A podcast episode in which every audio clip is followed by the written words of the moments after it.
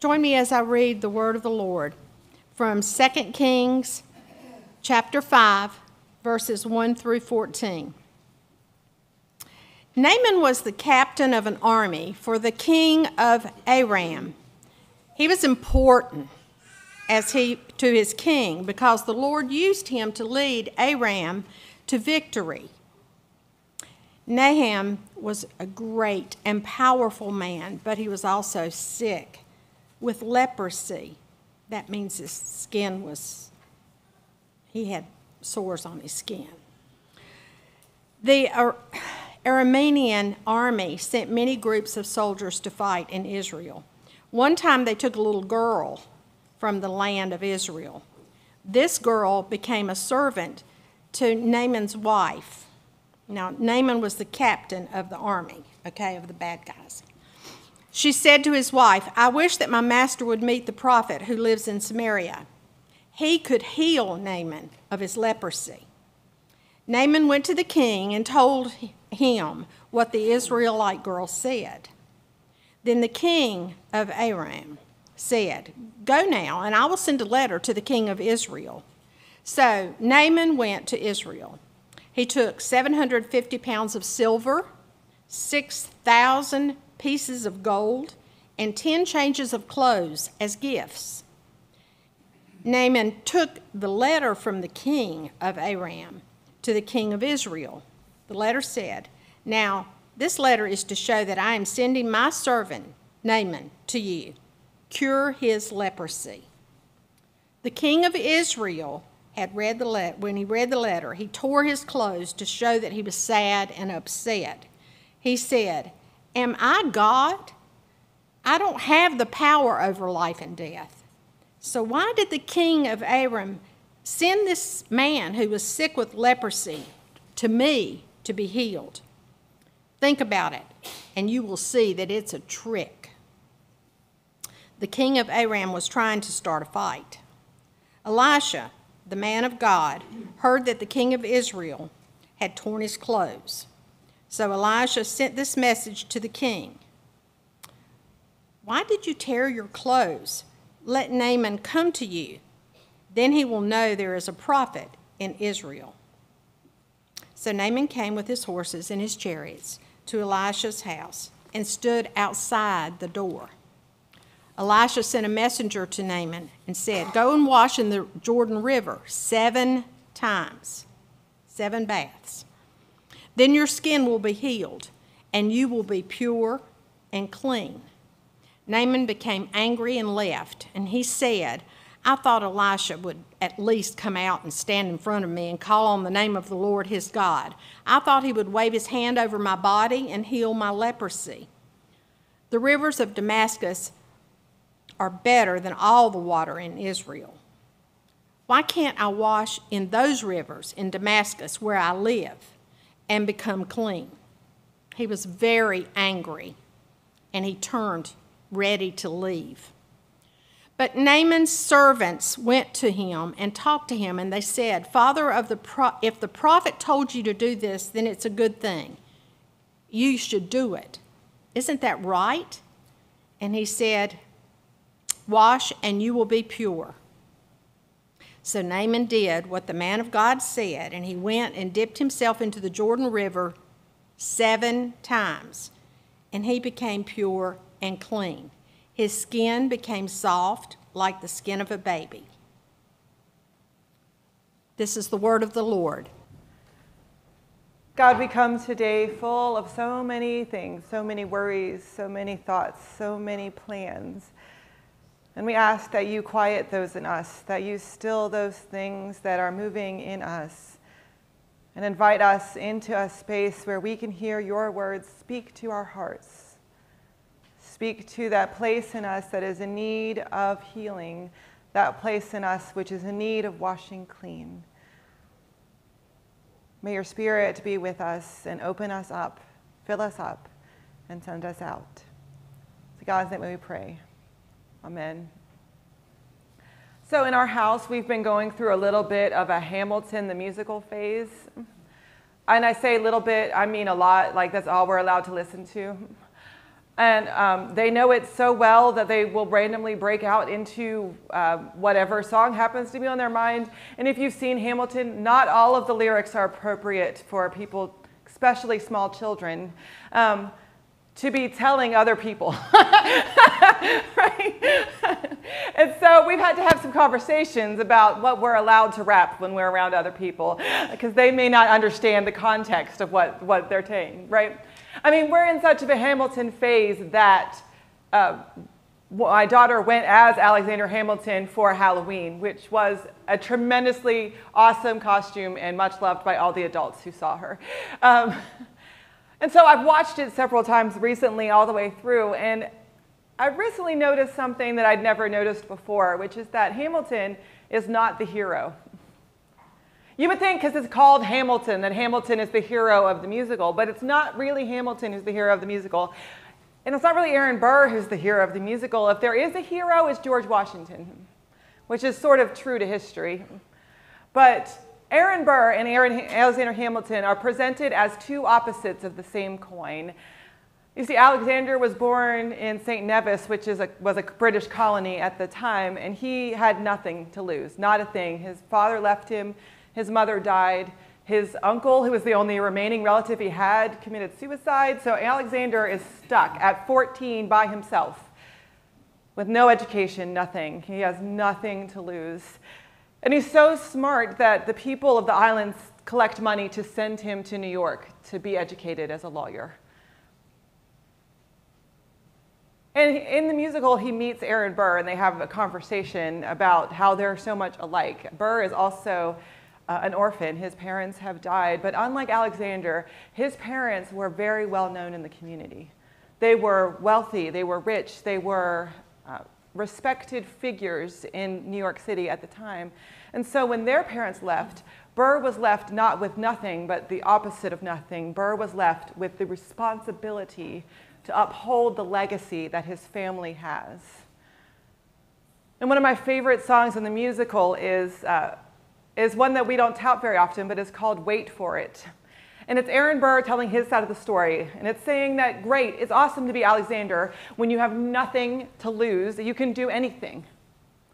He has nothing to lose, so he can do anything at all. He can risk anything. He can say whatever he wants. He can go out into society and shout from the rooftops. And if he gets, arrested by the British and put on trial for treason, he's lost nothing because he has no family, no responsibility, no legacy to protect.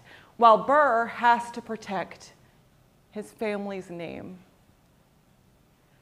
And so he does not have the luxury of doing all of the things that Alexander does. He has to wait and pick his moment and pick his time and decide when it's appropriate for him to step forward. And as we learn throughout the musical, both make bad choices. Alexander doesn't know when to stop. When he's finally got a family and children and a position and responsibility, he keeps acting like he has nothing to lose. And Burr, when he doesn't have anything at all, no position, no anything, never learns to have the freedom that Alexander lives with. And so both are presented as being not villains, but not heroes either. Alexander is just as bad as Aaron Burr is for different reasons. Now, this is important because it's important to recognize that some of us in this world have a lot to lose. We have a lot to lose. We have families to lose. We have jobs to lose. We have positions to lose. And some of us don't have anything to lose, and so therefore can go crazy, can make choices and have risks and do things that we wouldn't choose to do. And so often legacies and positions can be as much a burden as a blessing. Naaman is a king's helper. He is the captain of the army. He is, for all intents and purposes, not George Washington, but George Washington's right hand. He is in charge of the army, and he has been a blessing to people. He has been seen as the conduit of God's blessing for the people of Aram, who are Israel's enemy.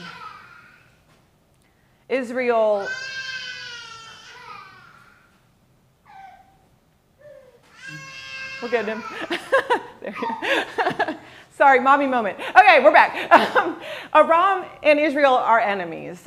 And Aram is sort of modern-day Syria, if you can think about that. So it's still going on, right? Israel and Syria and Lebanon don't really get along still to this day. Syria is full of beautiful places. And Israel is a little bit of a backwater town. But Naaman has been struck with leprosy. Now, we know nowadays that leprosy is not contagious. Leprosy is not something you're going to get from somebody just by being in the room with them. Leprosy actually requires pretty close contact with another person. They basically have to sneeze in your face multiple times. Does that sound familiar? You can't just catch leprosy by being near someone, but they didn't know that at the time.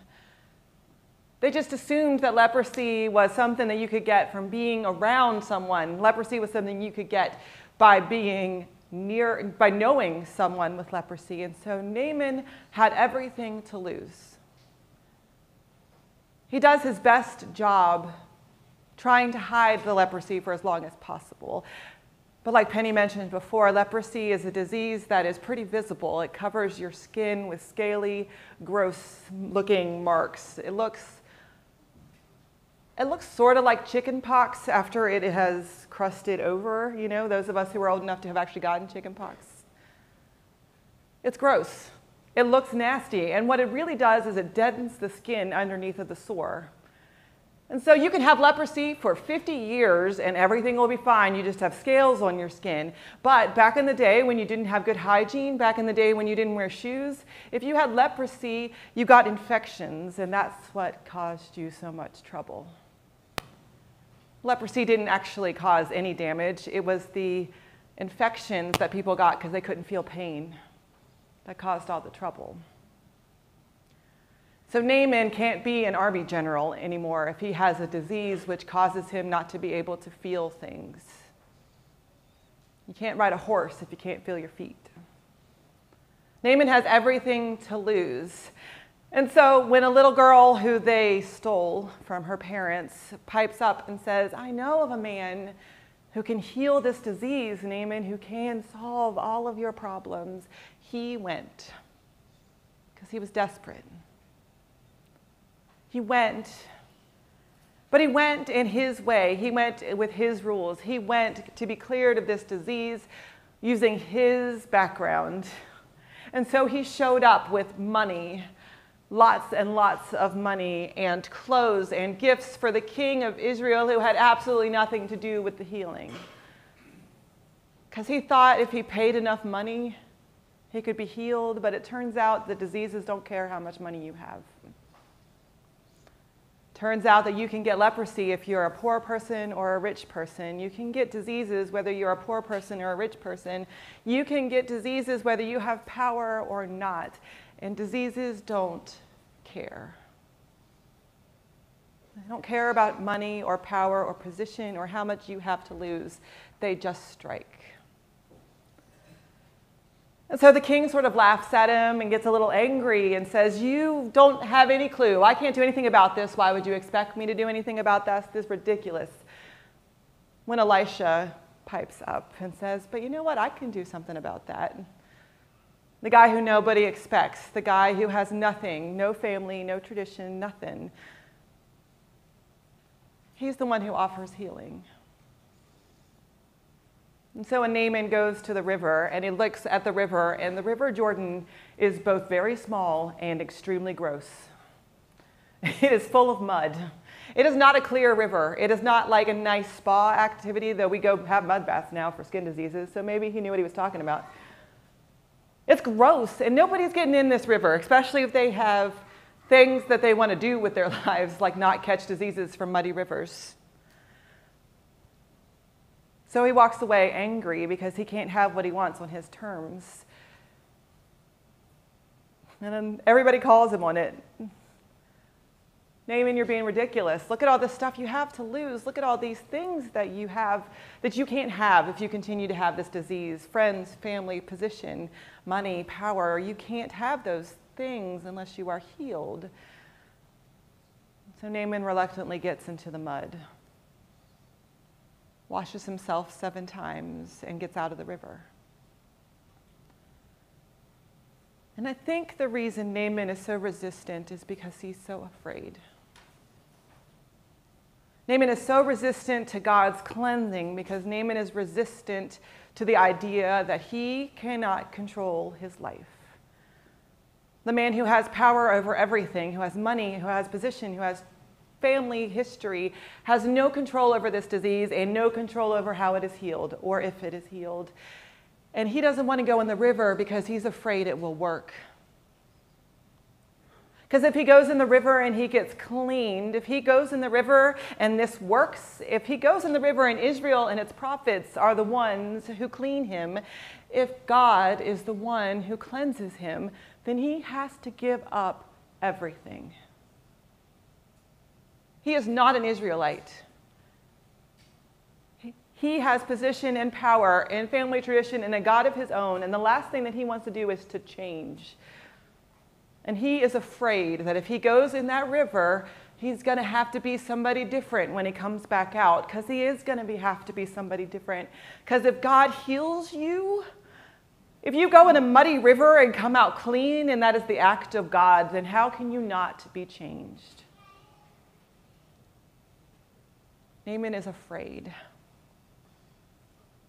He is afraid to lose everything. How many times in our lives do we let our fear of change keep us from living into the life God has made us? God has a plan for us, but God is not going to make you take that step. God doesn't stand there with lightning bolts and shoot them at your feet until you move. God waits for you to move. God waits for you to walk into the muddy river that is way gross, way harder. God waits for you to recognize that you have a disease that you cannot clean by yourself. And maybe there's family tradition holding you back, and maybe there's a position that you might lose holding you back. Maybe you like who you are and you're perfectly content with your leprosy. But we are so often afraid of what is on the other side of the river that we are not willing to get into it. There is nothing waiting for us. There is nothing left for us on the safe bank. God promises us that if we enter into the water, we will come out of it clean again. We will come out of it on the other side a new person. We will come out of it on the other side cleansed of the things that are holding us back from God's love. And for those of us who have seen God at work in our lives, those of us who have been present when God has done things that are unbelievable, those of us who are already here worshiping God should have nothing to be afraid of. What do you have to lose? And is the thing that you're afraid of losing worth staying in the same spot in the fear of losing it? God is not leaving us in the river. God is not going to leave us in the middle of the mud. God is not going to leave you with your leprosy on the side of the water. God is calling you to be brave and to be bold and to acknowledge that God has got you in hand. And so when God asks you to get into the bath water, when God says it's time to take a bath so we can go to school in the morning, you should, like all good children, take a bath. Because if we don't take the bath, then we stink. If we don't take a bath, we're still dirty. If we don't get in the water, then we are still beholden to our fear. And I might be afraid of getting in the water. I might be afraid of what happens when I get out of the water, but I would rather be in God's hands and a little bit afraid than stuck on my own and a lot afraid. It's time to get in the mud. And we don't need to be afraid of that. Amen.